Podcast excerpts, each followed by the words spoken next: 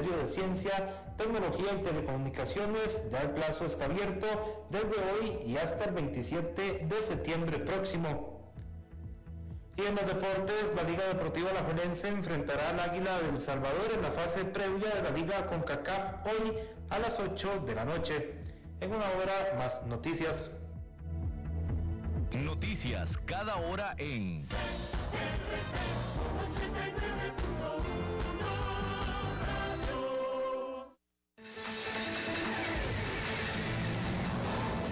Más noticias en nuestra web, crc891.com. Seguimos en Facebook, Instagram y Twitter como CRC891 Radio y en Telegram como Noticias CRC. Más noticias cada hora.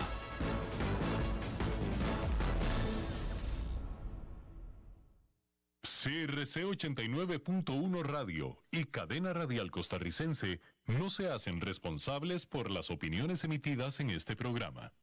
Transcomer, puesto de bolsa de comercio, presenta a las 5 con Alberto Padilla.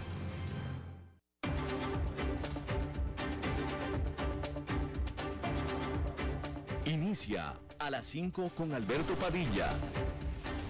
Un programa diseñado con el objetivo de llevarte diariamente un tema de actualidad, acompañado siempre de reconocidos editorialistas, de lunes a viernes a las 5 de la tarde por CRC 89.1 Radio, a las 5 con Alberto Padilla. Hola, ¿qué tal? Saludos, bienvenidos a esta emisión de A las 5 con su servidor Alberto Padilla. Muchísimas gracias por estarnos acompañando. Gracias por estar ahí. Le mando cálidos saludos desde la señal y las instalaciones de CRC 89.1 Radio en San José, Costa Rica, desde donde estamos transmitiendo hasta el punto en el tiempo y en el espacio donde usted nos está escuchando, porque estamos saliendo simultáneamente en diferentes vías, por ejemplo en Facebook Live, en la página de este programa, a las 5 con Alberto Padilla. Estamos también disponibles en el canal de YouTube de este programa así como también en podcast, en las diferentes más importantes plataformas para ello, Apple Podcast, Google Podcast, Spotify y otras cinco importantes plataformas más. Aquí en Costa Rica este programa que sale en vivo en este momento a las 5 de la tarde se repite todos los días a las 10 de la noche aquí en CRC 89.1 Radio. En esta ocasión me acompaña al otro lado de los cristales, tratando de controlar los incontrolables, el señor eh, Nelson Campos y la producción general de este programa, siempre poderosa desde Bogotá, Colombia, a cargo del señor Mauricio Sandoval. Bueno, hay que comenzar diciéndole que la Unión Europea alcanzó un acuerdo para reducir voluntariamente su demanda de gas natural en un 15% en preparación para los recortes que se esperan por parte de Rusia en el envío de gas. Habrá excepciones para esta reducción eh, para algunos Estados miembros. La decisión del bloque se dio un día después de que Gazprom, que es la empresa energética estatal de Rusia, anunció que eh, haría más cortes de envíos de gas a través del gasoducto Nord Stream 1 hacia Europa diciendo, alegando que este gasoducto necesita trabajos de reparación. A esto, el presidente de Ucrania, Vladimir Zelensky, acusó a Rusia de chantaje vía gas. Ya que estamos hablando de Rusia, hay que decir que Rusia se saldrá de la, de la Estación Espacial Internacional después del 2024, según dijo el jefe de la Agencia Espacial Rusa. El país, en cambio, se concentrará en, construir su propia estación espacial. El predecesor del actual jefe de la Agencia Espacial Rusa había dicho antes que Moscú consideraría extender su participación en la operación de la Estación Espacial Internacional solamente Occidente levantaba sus sanciones en contra de Rusia. Sanciones que estaban desde que Rusia se anexó a Crimea, que también pertenecía o pertenece a Ucrania. Pero desde la actual invasión a Ucrania, la Estación Espacial Internacional representaba prácticamente la única área de cooperación entre Estados Unidos y Rusia. Bueno, China intentó obtener información privilegiada por parte de la Reserva Federal de acuerdo a una investigación por parte de un comité del Senado de Estados Unidos. Esta identificación identificó un esfuerzo sostenido por parte de China durante más de una década para ganar influencia sobre la Reserva Federal y una falla de la Reserva Federal para combatir de manera eficiente esta amenaza. La Fed en Washington, por supuesto, disputa los hallazgos de esta investigación y los llamó a los hallazgos y a la investigación injusta, sin sustento y sin verificación. Según reportes, el Estado o el país de Bangladesh le está solicitando al Fondo Monetario Internacional un préstamo por 4.500 millones de dólares en medio de una fuerte disminución de sus reservas de eh, reservas extranjeras, es decir, las reservas de fondos extranjeros. De acuerdo a reportes locales de Bangladesh, este país eh, necesita ayuda para resolver su balanza de pagos y evitar una crisis de su, de su mercado de pagos interno, así como para combatir los efectos económicos del cambio climático. Este país de Bangladesh está batallando con eh, lo mismo que el resto de los países del mundo, con fuertes aumentos de los precios de los alimentos y la energía en medio de esta situación mundial causada por supuesto, por la invasión de Rusia hacia Ucrania. y bueno, ah, hay que decir que por el lado corporativo, Microsoft y Alphabet, que es la matriz de Google, reportaron ingresos y números en general frustrantes para el segundo trimestre de este año. Ambas empresas reportaron básicamente un crecimiento de 12% anual, que es su más bajo crecimiento en dos años. Estas gigantes tecnológicas mostraron eh, resultados en general bastante suaves eh, y después se dieron después de que hicieran exactamente lo propio Twitter y Snap la segunda la semana pasada. Por su parte, General Motors reportó que su ingreso cayó un 40% anual a 1.700 millones de dólares debido a problemas con la cadena de suministro y también causados o que se reflejan en la falta de microchips. La firma General Motors también culpó a los confinamientos en China pero hay que decir que ofreció una perspectiva para el resto del año un poco mejorada a lo que presentó durante el segundo trimestre. Es decir, que pareciera que el segundo trimestre en particular fue eh, severo, pero que el tercero y el cuarto serán aún mejores. Bueno, pues este miércoles es el día D de la Reserva Federal en el que cumplirá con la expectativa de subir sus tasas de interés, siendo la única incógnita si lo hará por tres cuartos de punto porcentual o un punto porcentual. Si por alguna razón llega a hacerlo por encima de un punto porcentual o por debajo de tres cuartos de punto porcentual, será una sorpresa y por tanto habrá problemas en el mercado, por no mencionar la palabra pánico.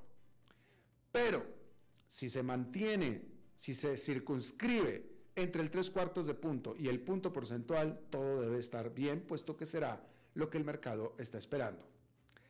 En cualquiera de los dos casos, se trata de un ajuste muy importante al intentar la Fed dar un bajón al ritmo económico para tumbar la inflación, pero no tanto bajón económico como para que la economía caiga en una recesión.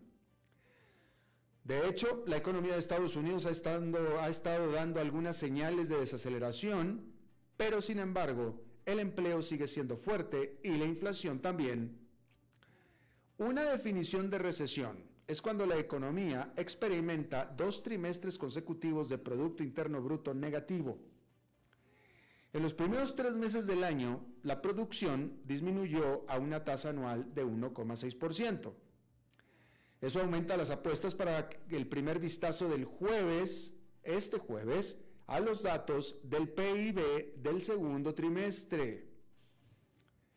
Sin embargo, la advertencia de recesión a la que están atentos los economistas y los formuladores de políticas proviene por parte del Comité de Datación del Ciclo Económico de la Oficina Nacional de Investigación Económica, que define una recesión como una disminución significativa de la actividad económica que se extiende por toda la economía y que dura más de unos pocos meses. Esa es la definición de recesión. Fíjese qué vaga que es, ¿eh? No es una ciencia exacta en lo más mínimo. Una recesión es cuando se da una disminución significativa en la actividad económica que se extiende por toda la economía y dura más de unos pocos meses. ¿Cuánto es unos pocos meses? No se sabe. Eh, en general, en general, se canta una recesión o se asume que estamos en una recesión cuando se dan dos trimestres consecutivos de crecimiento negativo. En general, pero eso no es oficial. Lo oficial es cuando hay una disminución significativa de la actividad económica que se extiende por toda la economía que dura más de unos pocos meses. Eso es lo oficial. Y encima, no podemos esperar que el comité emita su valoración en tiempo real. En el 2020, esperó hasta junio para anunciar que la recesión inducida por el coronavirus comenzó en febrero anterior. Y aún eso fue más rápido de lo habitual, ¿eh?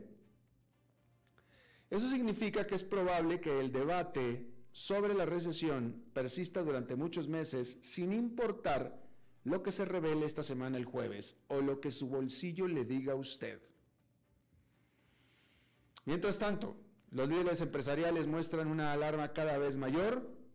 La última encuesta de condiciones comerciales de la Asociación Nacional de Economía Empresarial, publicada el lunes, encontró que el 43% de los encuestados cree que una recesión en los próximos 12 meses es más probable que improbable.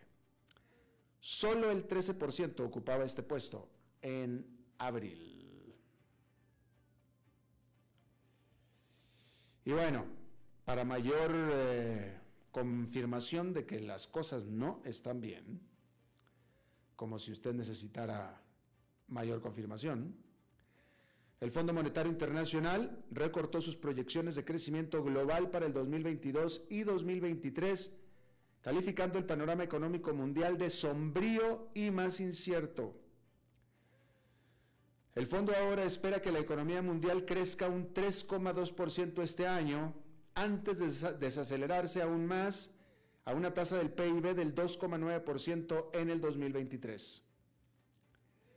Las revisiones marcan una rebaja de 0,4 y 0,7 puntos porcentuales respectivamente desde sus últimas proyecciones que fueron en abril pasado.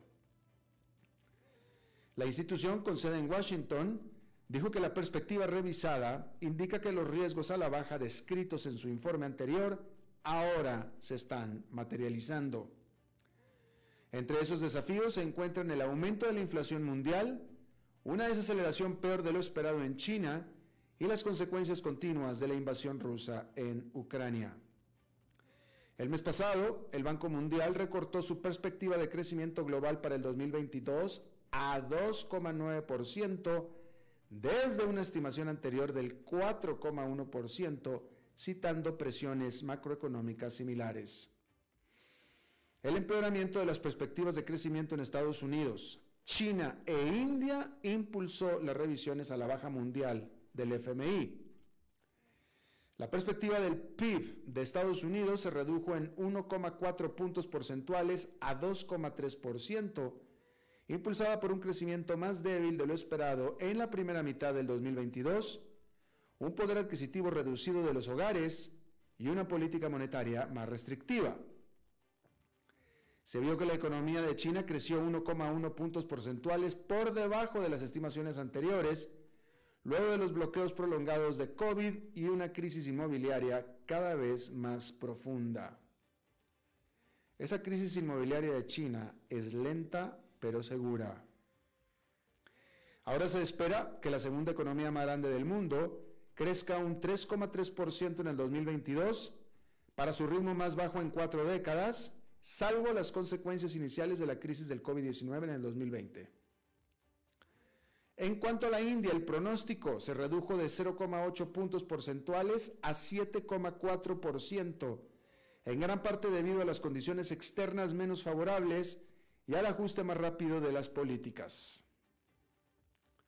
Mientras tanto, la perspectiva de la zona euro se redujo solamente en 0,2 puntos porcentuales a 2,6%, aunque el FMI dijo que es probable que las mayores consecuencias de la invasión en Ucrania golpeen más en 2023, particularmente en las principales economías de Alemania, Francia y España. Por su parte, la economía de Rusia se contrajo menos de lo esperado en el segundo trimestre, a pesar de las sanciones económicas de gran alcance por su invasión no provocada a Ucrania, dijo el FMI. Su proyección para el 2022 se revisó al alza en 2,5 puntos porcentuales, aunque su tasa de crecimiento estimada sigue siendo negativa en 6%. ¿Sí?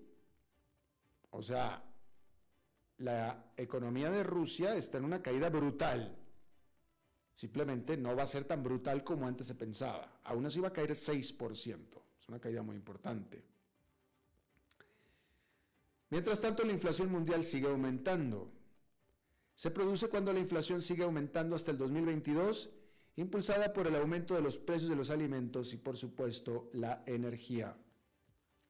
Ahora se pronostica que la inflación mundial alcance el 6,6% en las economías avanzadas y el 9,5% en las economías de mercados emergentes y en desarrollo este año, que es una revisión al alza de 0,9 y 0,8 puntos porcentuales respectivamente. En el caso del FMI, ahí no hay nada que hacer sea, francamente, simplemente la situación es mala en general y punto. Bien, hablemos de los commodities. Cuando los precios del trigo se dispararon a máximos históricos tras la invasión rusa a Ucrania, las alarmas empezaron a sonar de inmediato. Y es que el trigo es un alimento básico en la dieta de más de 2.500 millones de personas en todo el mundo. Básicamente la única población del mundo en donde el trigo no es tan básica es en América Latina, donde el maíz es el rey, básicamente. En un momento en el que la inflación ya estaba causando estragos, los precios de los alimentos se disponían a dispararse y se dispararon. En marzo, el índice de precios de los alimentos de la FAO, de las Naciones Unidas, saltó a su nivel más alto desde que se creó el indicador en 1990 alimentando los temores de que una crisis alimentaria mundial rápidamente estaba tomando forma. Sin embargo, en los meses siguientes los precios del trigo junto con el precio de los otros productos agrícolas cayeron. El índice de precios a los alimentos o de los alimentos de la FAO ha disminuido durante tres meses consecutivos. ¿Significa esto que quedó atrás la amenaza de hambruna, protestas y angustia por el aumento de los precios de los alimentos? Pues no del todo. Según el JP Morgan Chase, quien escribió que nuestra perspectiva para los precios de los alimentos todavía nos dice que el equilibrio entre la oferta y la demanda aquí sigue siendo realmente delicado. Todavía tenemos almacenes exportables críticamente bajos de granos y aceites vegetales. Ahora, hay algunas razones puntuales por las que los precios del trigo han caído casi un 45% desde sus máximos de marzo y han bajado casi un 25% desde principios de mayo, según los futuros de trigo negociados en el mercado de Chicago. Una gran cantidad de actividad especulativa vinculada al estallido de la invasión en Ucrania ha hecho retroceder las ganancias de los inversionistas. Los traders también han estado reconfigurando sus carteras para prepararse para una posible recesión que podría afectar la demanda de algunos productos agrícolas. Lo que es más, se ha estado construyendo la anticipación de un acuerdo para sacar grandes cantidades de granos de Ucrania. Esto porque el viernes pasado Ucrania y Rusia llegaron a un acuerdo para resumir las exportaciones de trigo desde los puertos ucranianos del Mar Negro, que fue anunciado como un gran avance diplomático. Y en teoría eso debería ayudar a aliviar algunas preocupaciones sobre el suministro. Y es que Ucrania, que es un importante proveedor de trigo, espera cosechar 50 millones de toneladas métricas de grano durante el 2022 y ha dicho que necesitará exportar 30 millones de toneladas métricas. Sin embargo, analistas mencionan que hay grandes riesgos para las perspectivas y predicen que se avecina otro fuerte repunte en los precios del trigo. Piensan que podría saltar otro entre 20 y 30% solo para reflejar las condiciones actuales del mercado. Las Naciones Unidas han dicho que el primer envío de grano ucraniano en virtud del acuerdo del Mar Negro de el viernes se moverá en unos días más. Sin embargo, hay dudas muy importantes sobre la viabilidad del acuerdo simplemente a partir de los ataques de Rusia en el puerto de Odessa el sábado, día siguiente de firmar el acuerdo, siendo el puerto de Odessa precisamente el puerto principal de donde se supone que iban a salir los granos del acuerdo del viernes. Rusia, hija de su madre, firma este acuerdo para sacar los granos de Ucrania, de los puertos ucranianos, que no son puertos en, plural, es un solo puerto que es Odessa. ¿Sí? Rusia firma el acuerdo en Estambul el viernes para que puedan fluir. Es un acuerdo para ayudar al mundo, no es un acuerdo para ayudar a Ucrania. Es un acuerdo para ayudar al mundo. Por eso Turquía intercedió en este acuerdo, porque Turquía es uno de los países interesados en esto. Y Rusia dijo que no hay problema. Yo, me, yo, yo colaboro para que fluyan los granos a través de Odessa, que el puerto de Odessa está perfecto, no, no, no tiene grandes daños. El problema era el bloqueo naval que tenía Rusia del Mar Negro. Entonces dice Rusia, ok, levanto el, mar, levanto el bloqueo del Mar Negro para que fluyan los granos y ayudar al mundo sin problema. Eso fue el viernes. El sábado en la mañana, ¿qué hizo Rusia? Atacar el puerto de Odessa. Dígame usted si no son unas sátrapas de lo peor. Y bueno, al respecto, el secretario de Estado de Estados Unidos, Anthony Blinken, dijo que el ataque este ataque arrojó serias dudas sobre la credibilidad del compromiso de Rusia. Totalmente. Pues absolutamente. Y ese es el mensaje que Rusia está dando. No confíen en mí. La logística relacionada con el transporte de granos desde una peligrosa zona de guerra también es compleja y requerirá la participación de una matriz de actores comerciales y gubernamentales. Y ahora encima está el clima porque el abrasador calor en el hemisferio norte también podría poner en peligro el rendimiento de los cultivos en el futuro. Además, estamos entrando en un periodo en el que la demanda tradicionalmente aumenta, lo que eleva la tensión en la oferta. Por lo que claramente hay mucha vulnerabilidad en este mercado. El índice de precios de los alimentos de la FAO para junio seguía siendo un 23% más alto que el año anterior. Y el economista en jefe de la organización advirtió que muchas de las dinámicas que inicialmente impulsaron los precios al alza siguen ahí. Los factores que elevaron los precios globales en primer lugar todavía están en juego, especialmente una fuerte demanda global clima adverso en algunos países importantes, altos costos de producción y transporte e interrupciones en la cadena de suministro, debido a COVID-19, agravado por las incertidumbres derivadas de la guerra en curso en Ucrania. Y todo eso sigue tan presente hoy como cuando comenzaron a subir los precios. Ahí lo tiene usted. Vamos a hacer una pausa y regresamos con nuestra entrevista de hoy.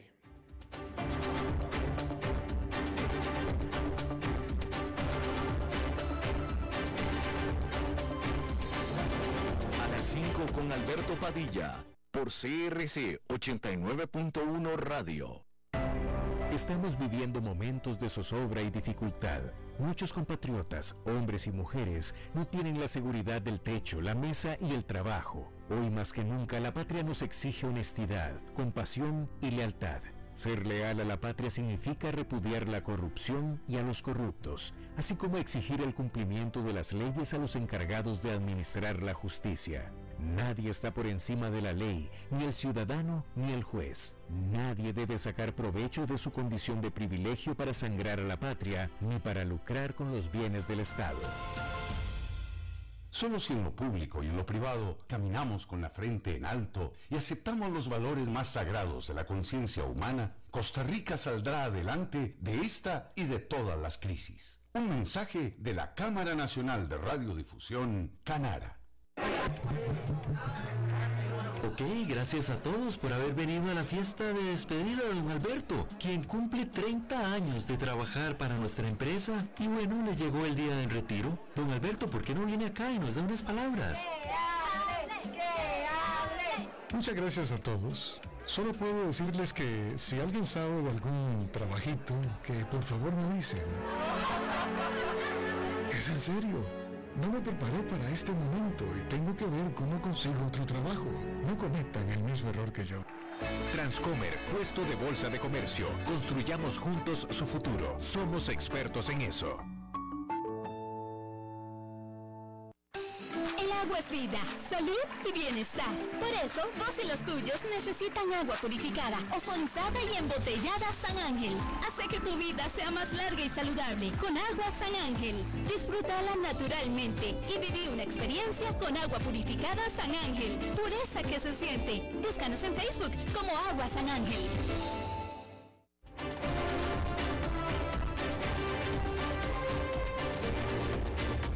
Bienes. Seguimos escuchando a las 5 con Alberto Padilla.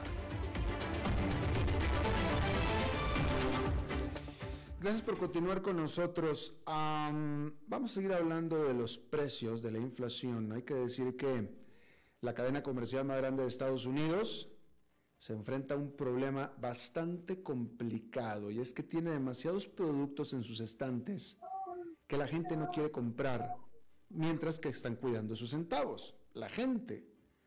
Walmart dijo el lunes que sus clientes están comprando de manera diferente a medida que lidian con los efectos de la inflación de alimentos y combustibles. Eso, eso requiere rebajas para eliminar el exceso de inventario de algunos productos, como por ejemplo la ropa. Los precios más bajos se pueden, podrían ser definitivamente motivo de celebración entre los compradores, pero para Walmart y sus inversionistas significa menores ganancias. La compañía dijo el lunes que estaba recortando su perspectiva de ganancias para el segundo trimestre y el resto del año. Las acciones de Walmart cayeron un 9% este martes. Por supuesto que no se trata de la única comercial. Con Dolores, este lunes todo el sector minorista perdió terreno. Si las tiendas están comenzando a reducir los precios, eso podría ayudar a aliviar la inflación, la inflación al consumidor. Pero solo tienen un margen limitado para descontar sin absorber grandes pérdidas, algo que la mayoría de las empresas detestan hacer. El gigante de bienes de consumo Unilever dijo el martes que aumentó los precios en más de 11% durante el segundo trimestre de este año, lo que por sí solo impulsó el crecimiento de sus ingresos. La compañía, cuyas principales marcas incluyen los helados Ben Jerry y el jabón Dove, ha aumentado precios durante seis trimestres consecutivos mientras lucha por compensar los precios más altos de los ingredientes de sus productos. Esos precios se los cobra a sus clientes mayoristas como Walmart. Ya luego Walmart decidirá si quiere, puede o necesita traspasar esos aumentos a nosotros los consumidores. Usted como consumidor sabe bien que esos aumentos se han traspasado simplemente con la cuenta que usted paga cuando va a el supermercado. Bueno, si Walmart está en problemas, todo el país de Estados Unidos está en problemas y esa es la razón por la cual allá en Nueva York esta fue una jornada negativa. El índice industrial Dow Jones quedó con una caída de 0,71%. El Nasdaq Composite perdió 1,87% y el Standard Poor's 500 quedó con una caída de 1,15%. Vamos a hablar de estos, eh, de nosotros, de los consumidores, de lo que estamos pagando los consumidores, de lo que estamos sufriendo los consumidores. Y para eso está con nosotros y le agradezco muchísimo Eric Ulate. Él es el presidente de la Asociación de Consumidores de Costa Rica, un experto en estos temas. Eric, gracias por estar con nosotros. Muchísimas gracias, don Alberto. Muchísimas gracias por la invitación. También muy buenas tardes a todas y todos los que nos siguen en la transmisión. Gracias. Estábamos leyendo esta nota, que estas notas por parte de eh, los resultados de Walmart en Estados Unidos. Sin embargo, de nuevo, todos los que nos están escuchando, no importa el país, eh, eh, estamos pagando una, una, factura, una cuenta mucho más grande en el supermercado. de acuerdo a lo que tú conoces, en este caso representativo de Costa Rica, ¿cuánto ha sido la inflación a nivel del consumidor? En el supermercado, etcétera. Y después hablaremos de qué, de, qué, de qué representa esto para los consumidores. Sí, mira, en realidad la inflación interanual es de más de un 10%, cuando en Costa Rica estábamos acostumbrados aproximadamente a un 2% anual. Obviamente esto tiene eh, a las familias sumamente asustadas, en el tanto cada vez que se acercan a los supermercados, abastecedores, pulperías, etcétera, nos encontramos con precios cada vez más altos y que pareciera no tienden a bajar. Esto impulsado en el caso eh, de Costa Rica básicamente por eh, el aumento constante en los precios de los combustibles, que al ser este un elemento transversal a la economía, pues impacta directamente todo, absolutamente todo lo que consumimos, ya que eh, tiene que ver con transporte, tiene que ver con el precio de la electricidad y obviamente con los diversos insumos que se utilizan en el mercado. Hacia esto le sumamos los efectos de crisis de los contenedores, de la guerra en Ucrania y de un contexto internacional marcado por el COVID, en donde si bien las medidas que han venido adoptando los diversos gobiernos se han venido relajando, lo cierto es que, todavía vivimos en, una crisis que tiene efectos directos en economías como la costarricense y las latinoamericanas en general. Totalmente. ¿Ese 10% que mencionaste es solamente en el supermercado o en general? No, de la inflación interanual, si ya empezamos a ver eh, lo que son eh, bienes y servicios básicos, evidentemente vamos a encontrar eh, precios mucho más altos o alzas, mucho más altas. Se hablaba de la harina de trigo, por ejemplo, en más de un 77% a lo largo de un año, siendo que países como Costa Rica somos importadores de trigo por excelencia. En nuestro país no se este, cultiva un solo grano de trigo entonces esto impacta directamente pues la producción a nivel nacional. Claro. Em, ¿De qué manera ha cambiado el comportamiento del consumidor en el caso que nos ocupa, que conocemos que es el de Costa Rica? ¿De qué manera? Eh, eh, ahora, hablemos de los diferentes estratos sociales, porque obviamente Costa Rica, como el resto de los países de América Latina, tiene un fuerte componente, la base de la pirámide que es más pobre y luego están los ricos, pero ¿cómo podemos contextualizar lo que está pasando con los consumidores? Mira, básicamente lo que nos encontramos es con una reacción del comercio tendiente a este, diferenciar productos y sobre todo a eh, dar, eh, vamos a ver, o dar al consumidor porciones más pequeñas de esos productos. Entonces ya no es bolsas de un kilogramo, sino que bolsas de 900 gramos. Ya no es un litro, sino que son 900 mililitros. Es decir, se ofrecen presentaciones más pequeñas de los mismos productos con el fin de no trasladar todos esos esos costos al consumidor y obviamente eso se transforma en un menor consumo de parte de los de los consumidores. Por otra parte, también tenemos sustitución de productos, en el tanto eh, si no alcanza para comprar carne, nos vamos a embutidos. Si no alcanza para comprar marcas premium, pues se pasa a marcas mucho más baratas que evidentemente este, no necesariamente van a tener la misma calidad de los productos originalmente comprados. Y ya hemos visto casos extremos en donde eh, lo que hay que recortar son horarios de comidas, entonces ya no son tres eh, horarios de comidas, sino dos en donde son uno los miembros de la familia los que comen en un turno y otros los que comen en otro turno. Y esa es una situación eh, francamente lamentable. ¿Qué es lo que más ha estado subiendo eh, en el caso de Costa Rica? Ah, la, carne, los verduras, vegetales, los granos, ¿qué? En realidad los alimentos de primera necesidad son los que más han estado subiendo para los consumidores y en, general el tema de alimentos, sobre todo impulsados por el aumento en el precio de los combustibles, que también impacta otro tipo de servicios de primera necesidad, sobre todo para la población de más escasos recursos como es el transporte público. Y esto obviamente es preocupante. Se habla, eh, por ejemplo, en la harina de trigo que estábamos conversando, eh, se ha mencionado muchísimo un tema que, que a los costarricenses nos, nos eh, vamos a ver atenta contra nuestra fibra, que son lo, el, el, café, siendo un país productor de uno de los cafés más finos del mundo, pues estamos enfrentando aumentos importantes en este producto de primera necesidad.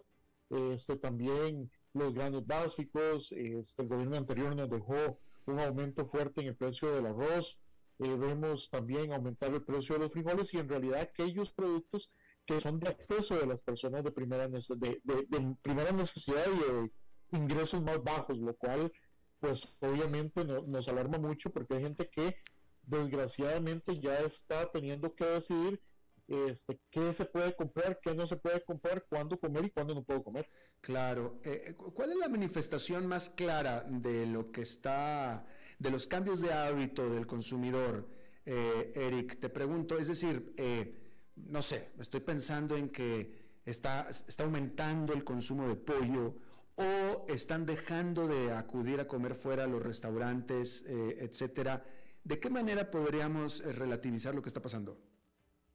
Mira, lo vemos en diferentes estratos, por ejemplo, la disminución en el consumo de bienes durables, como por ejemplo casas y vehículos, en donde ya no se plantea de parte de, los consumidores inversiones de ese nivel, sobre todo cuando generalmente eh, esos bienes se adquieren por por medio de deudas también lo vemos en el aumento en los procesos de cobro judicial en los tribunales de justicia, en el tanto los consumidores no pueden pagar sus deudas debido a esta crisis económica, en el tanto, como decía un muy buen amigo, mire, si tengo que escoger entre comprar la comida de la casa y pagar la luz y el agua y pagar las deudas por la tarjeta de crédito, por ejemplo, pues el banco se quedará sin pagar la tarjeta, porque primero es la comida y los servicios públicos.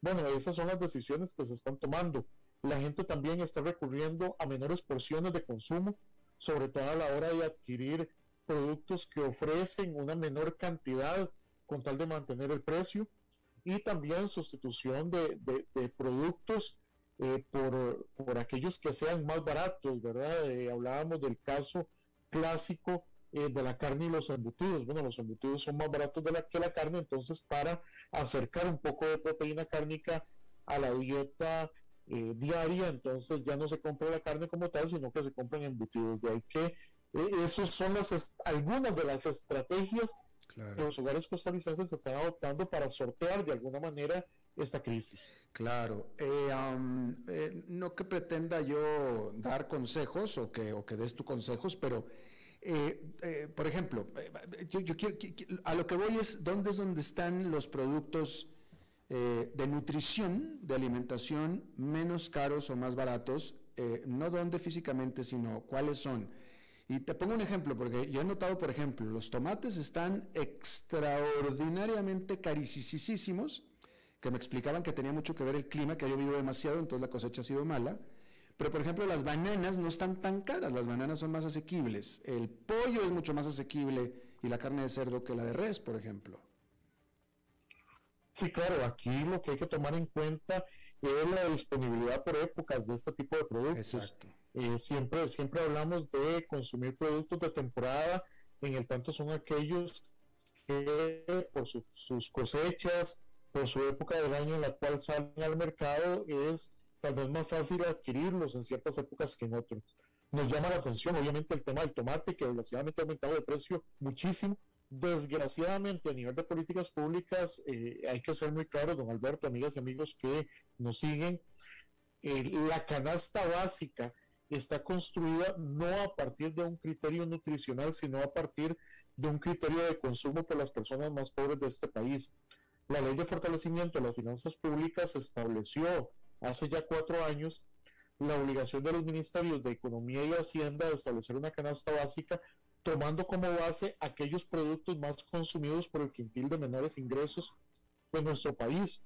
Eso hace que a ese tipo de productos se le aplique únicamente un 1% de impuesto al valor agregado, siendo que a todos los demás se les aplica el 13% y obviamente con eso encarecer totalmente esos productos. Por lo tanto, aquellos que ambos ministerios, los de Economía y Hacienda, determinen que no necesariamente son consumidos por el quintil más, más pobre de la población, van a tener un impuesto del 13%, con lo cual no solo hace que este, tengamos los efectos que se han venido tratando a lo largo del programa en el precio, sino que además pues hay una interferencia del Estado con ese impuesto. Así que eh, afirmar que nuestra canasta básica tiene elementos nutricionales que puedan ayudar a mantener una dieta balanceada, sino que seamos claros, la gente hoy está comiendo lo que puede comprar, indistintamente de su valor nutritivo. Lo, que interesa hoy es que llene. Claro, claro, por supuesto. Eh, pregunta, los supermercados, estoy hablando de las cadenas de supermercados, las grandes, en general han traspasado íntegramente al consumidor los propios aumentos de costos de sus productos? Mira, hasta donde hemos, eh, hemos estudiado el tema, si bien han habido aumentos bastante fuertes en, diversos productos, no podríamos afirmar que están trasladando el 100% del aumento en los precios. En el tanto sabemos que los impactos que tiene en nuestro país, por ejemplo, en los precios, el aumento del combustible, pues ha venido haciendo que eh, los precios puedan ser incluso todavía más altos y eso lo vemos en las diferencias de precios que vemos entre diferentes supermercados. Lo que sí podemos afirmar es que cada uno ha venido trasladando de manera diferente esos costos al consumidor. Por eso es que nosotros siempre hemos recomendado poder eh, caminar y comparar antes de comprar. Pero sí no se puede negar que los precios al consumidor final han aumentado de manera bastante fuerte durante los últimos meses. Eso sí, nosotros esperaríamos que ciertos productos eh, muy concretos como el aguacate o el arroz puedan bajar de precio en el corto plazo a partir de la eliminación de barreras proteccionistas que anteriores gobiernos habían establecido a estos productos y que al ser eliminadas pues nos permiten acceder a mejores precios en ese tipo de productos de primera necesidad. Claro, claro, por supuesto. y, bueno, eh, pues sí, efectivamente, como tú dices, eh, hay, bueno, o sea, a todo el mundo nos... la subida de precios parejos, parejos para todos los consumidores de todo el planeta. Este, y sí, hay que toca, hay veces, si, si la, la, billetera aprieta, hay que sustituir productos. Eh, una opción es comprar los famosos productos genéricos, que son los productos de, marca propia de las, de las tiendas.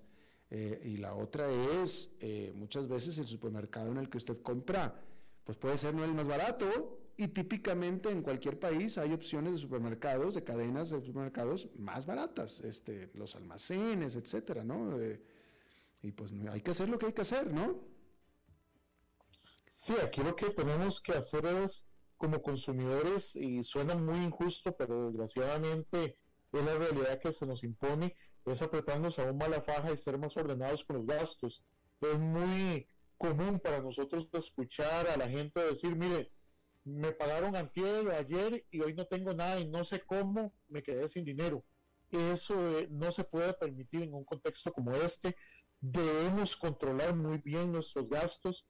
No podemos dejar que el dinero se nos vaya de las manos sin saber por qué ni sin saber qué fue lo que compramos o no compramos de tal manera que podamos estirar ese presupuesto familiar lo más posible todavía teniendo en cuenta que no le vemos un final pronto a, esta, a este proceso inflacionario que está atacándonos en Costa Rica y en el resto del mundo.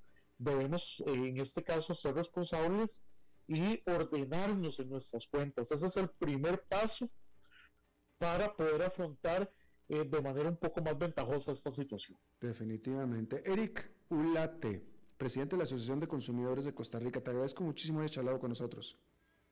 Muchísimas gracias, Alberto, y también a todas y todos quienes siguen la transmisión. Gracias, hasta luego. Vamos a hacer una pausa y regresamos con más. Y vienes. A las 5 con Alberto Padilla, por CRC 89.1 Radio.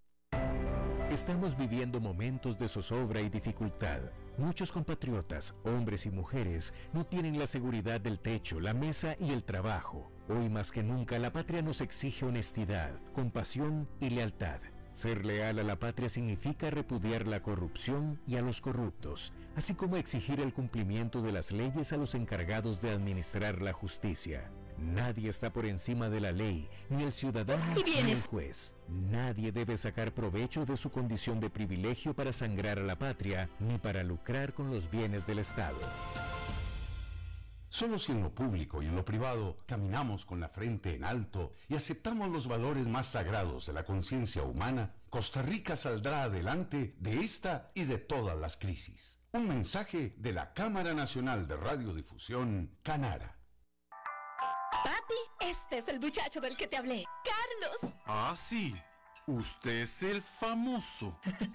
Este sí, señor, mucho gusto en conocerlo. Quiero que sepa que mi relación con su hija es algo muy serio. Sí, papá. Estamos listos para tener un futuro juntos. Ah, sí. Pues cuénteme, ¿cómo están sus finanzas? Su portafolio de inversión, sus activos líquidos y el balance general del presupuesto de la pareja. Ya saben, ingresos y gastos. Eh, este, ¿qué cosas?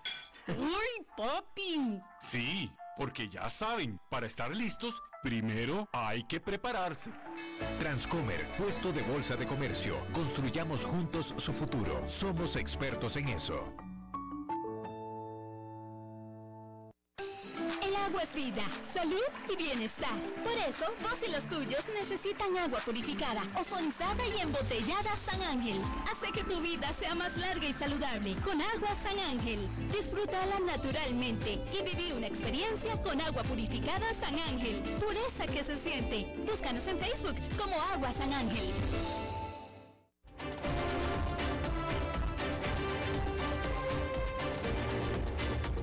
Seguimos escuchando a las 5 con Alberto Padilla. Bueno, como cada martes tenemos la colaboración de nuestro colega y amigo Fernando Francia. Fernando. Hola Fernando, ¿me escucha? Fernando? Eso, ¿qué tal? ¿Cómo estás? Muy bien, ¿y tú Fernando? Bien, bien. Yo tengo una pequeña ventaja sobre vos en este momento. Cuando vos estás en el estudio, no nos ves a nosotros, pero nosotros sí a vos, eh, a través de, del Zoom y del Facebook. Una pequeña ventaja, ¿tú lo has dicho? Sí, sí. Pero bueno, eh, me percaté de eso porque me ha tocado estar, estar de ese lado también con, con enorme gusto. Eh, la semana pasada hablábamos de, de la comunicación y de mm, si se hace bien o mal la comunicación dependiendo pues de cómo y qué se dice, ¿no? Y, y quedaba como un poco pendiente eh, y, y quería retomar este tema hoy. Y entonces les traigo una pregunta así muy general para reflexionar. ¿Qué será mejor? ¿Un político corrupto, pero que nadie sabe que es corrupto? Y por lo tanto nadie cree nada malo de, esa persona, de ese político, de esa persona, cualquiera sea, ¿no? O un político que no es corrupto, pero que todo el mundo cree, piensa que sí es, está convencida que es corrupto y por lo tanto, pues claro, lo ven como un ladrón, es decir, está el que no es corrupto, pero la gente cree que sí, o el que sí lo es, pero la gente cree que no. Entonces, bueno, para eh, la pregunta era, ¿qué es mejor, no? Eh, pero yo tengo que preguntar algo antes, ¿para quién deberíamos entonces preguntarnos para saber cómo responder? ¿Para el político? ¿Para el país o para la democracia? Para el político, pues no nos incumbe en este momento, ¿no? Porque pues lo que sea mejor para él dependerá de su sistema de valores, su ética y demás. Para el país, sin duda es mejor el que no es corrupto, digamos, mm, eh, digamos en sencillo. Pero para la democracia no es tan sencilla la pregunta, la respuesta. La democracia se robustece con la participación ciudadana, ¿no? La participación ciudadana se realiza mediante partidos políticos en caso de elecciones o organizaciones sectoriales, eh, eh, temáticas, en fin. Y la gente participa en los partidos políticos por creer en las propuestas que, o, las ideologías que tienen para el país. Entonces, la democracia se robustece cuando la gente se identifica con quienes lideran esos procesos políticos. El alejamiento de la población de estos procesos debilita la democracia, y así lo ha hecho el Tribunal Supremo de Elecciones en Costa Rica y, y me imagino que muchos estudiosos en el mundo. Mediante comunicación, es posible acercar a unos con otros, ¿no? A la gente con los procesos políticos. Pero bueno, en la comunicación trabajamos con percepción, es decir, con la impresión inconsciente o consciente de la realidad que tienen las personas. Es decir, no es con la realidad exactamente, sino con la impresión que tenemos de la realidad.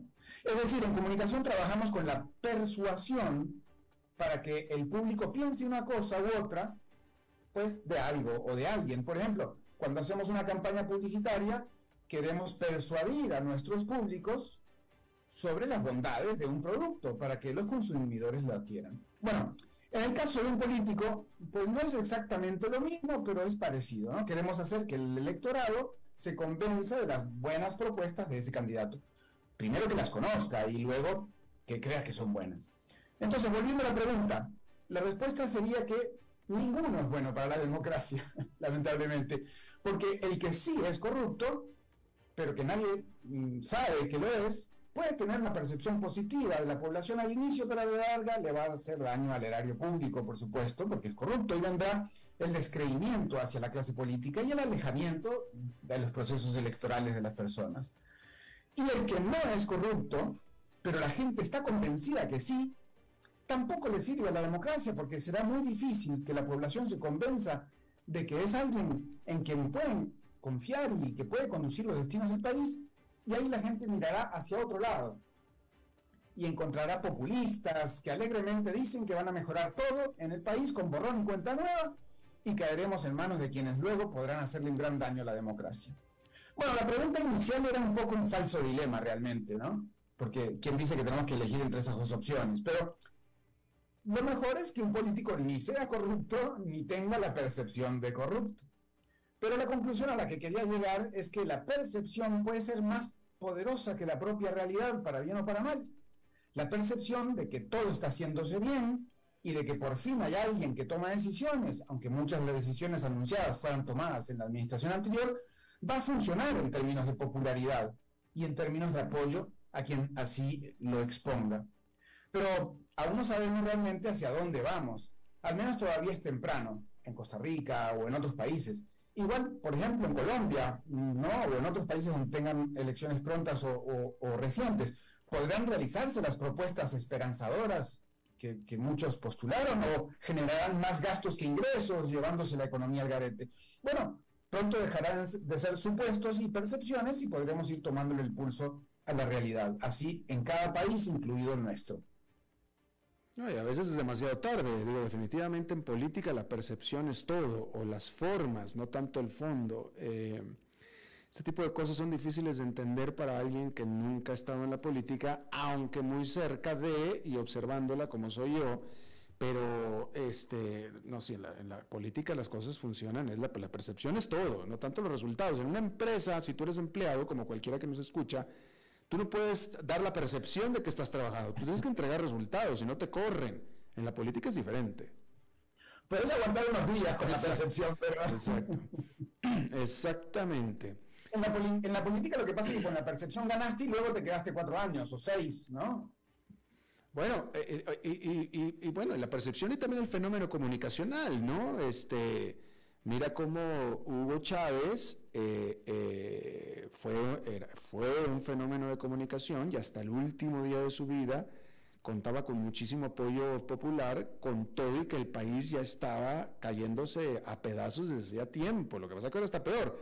entonces le culpan más a Nicolás Maduro, pero en realidad desde que estaba Chávez ya estaba mal y sin embargo él, él era de teflón, no se le pegaba nada. Un fenómeno, un fenómeno eh, mediático, un fenómeno de, de, comunicación, exactamente. Y bueno, López Obrador no está lejos. Eh, según eh, Roy Campos de, de Mitowski, sigue en, alrededor de unos 40 puntos o 50 puntos de, percepción positiva, ¿no? Y le perdonen absolutamente todo. Justamente López Obrador, ahora eh, la última que está haciendo López Obrador es que se está trayendo médicos de Cuba a México para que ayuden con la situación de los médicos en, en, México, que la inferencia o la implicación de lo que está pasando es que la cosa está tan mal que hay que traer médicos de, de Cuba, ¿no? Cuando empezó en el poder hace tres años, él prometió que para ahora íbamos a tener un sistema de salud parecido al de Noruega, así lo dijo, y nadie se lo recuerda. Claro, claro pero ganó con esa percepción o con esa idea, eh, con ese fenómeno comunicacional que vos decías, no, no, solo la percepción de lo que es y lo que podrá ser, sino con lo que promete y que en ese momento nadie puede realmente decir si es verdad o no es verdad, porque hay que esperar a ver si, si, si va a ser o no va a ser. Y luego, pues ya terminó, ¿no? Pero lo complicado es entender por qué mantienen esos altos índices de popularidad y ahí es donde me parece que sigue operando un poco la percepción. Porque ahora nos olvidamos de que íbamos a ser, eh, íbamos a ser Noruega pero traigo médicos y quedo muy bien, ¿no? Absolutamente. Fernando Francia, muchas gracias. Bueno, un abrazo grande. Hasta la próxima. Hasta la próxima martes. Bueno, eso es todo lo que tenemos por esta emisión. Muchísimas gracias por habernos acompañado. Espero que termine su día en buena nota, en buen tono y nosotros nos reencontramos en 23, en 23 horas. Que la pase muy bien.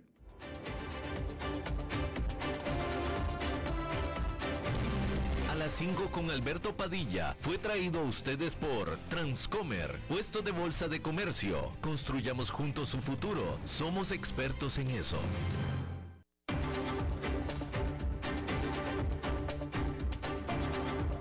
Concluye a las 5 con Alberto Padilla un programa diseñado con el objetivo de llevarte diariamente un tema de actualidad, acompañado siempre de reconocidos editorialistas, de lunes a viernes a las 5 de la tarde por CRC 89.1 Radio, a las 5 con Alberto Padilla.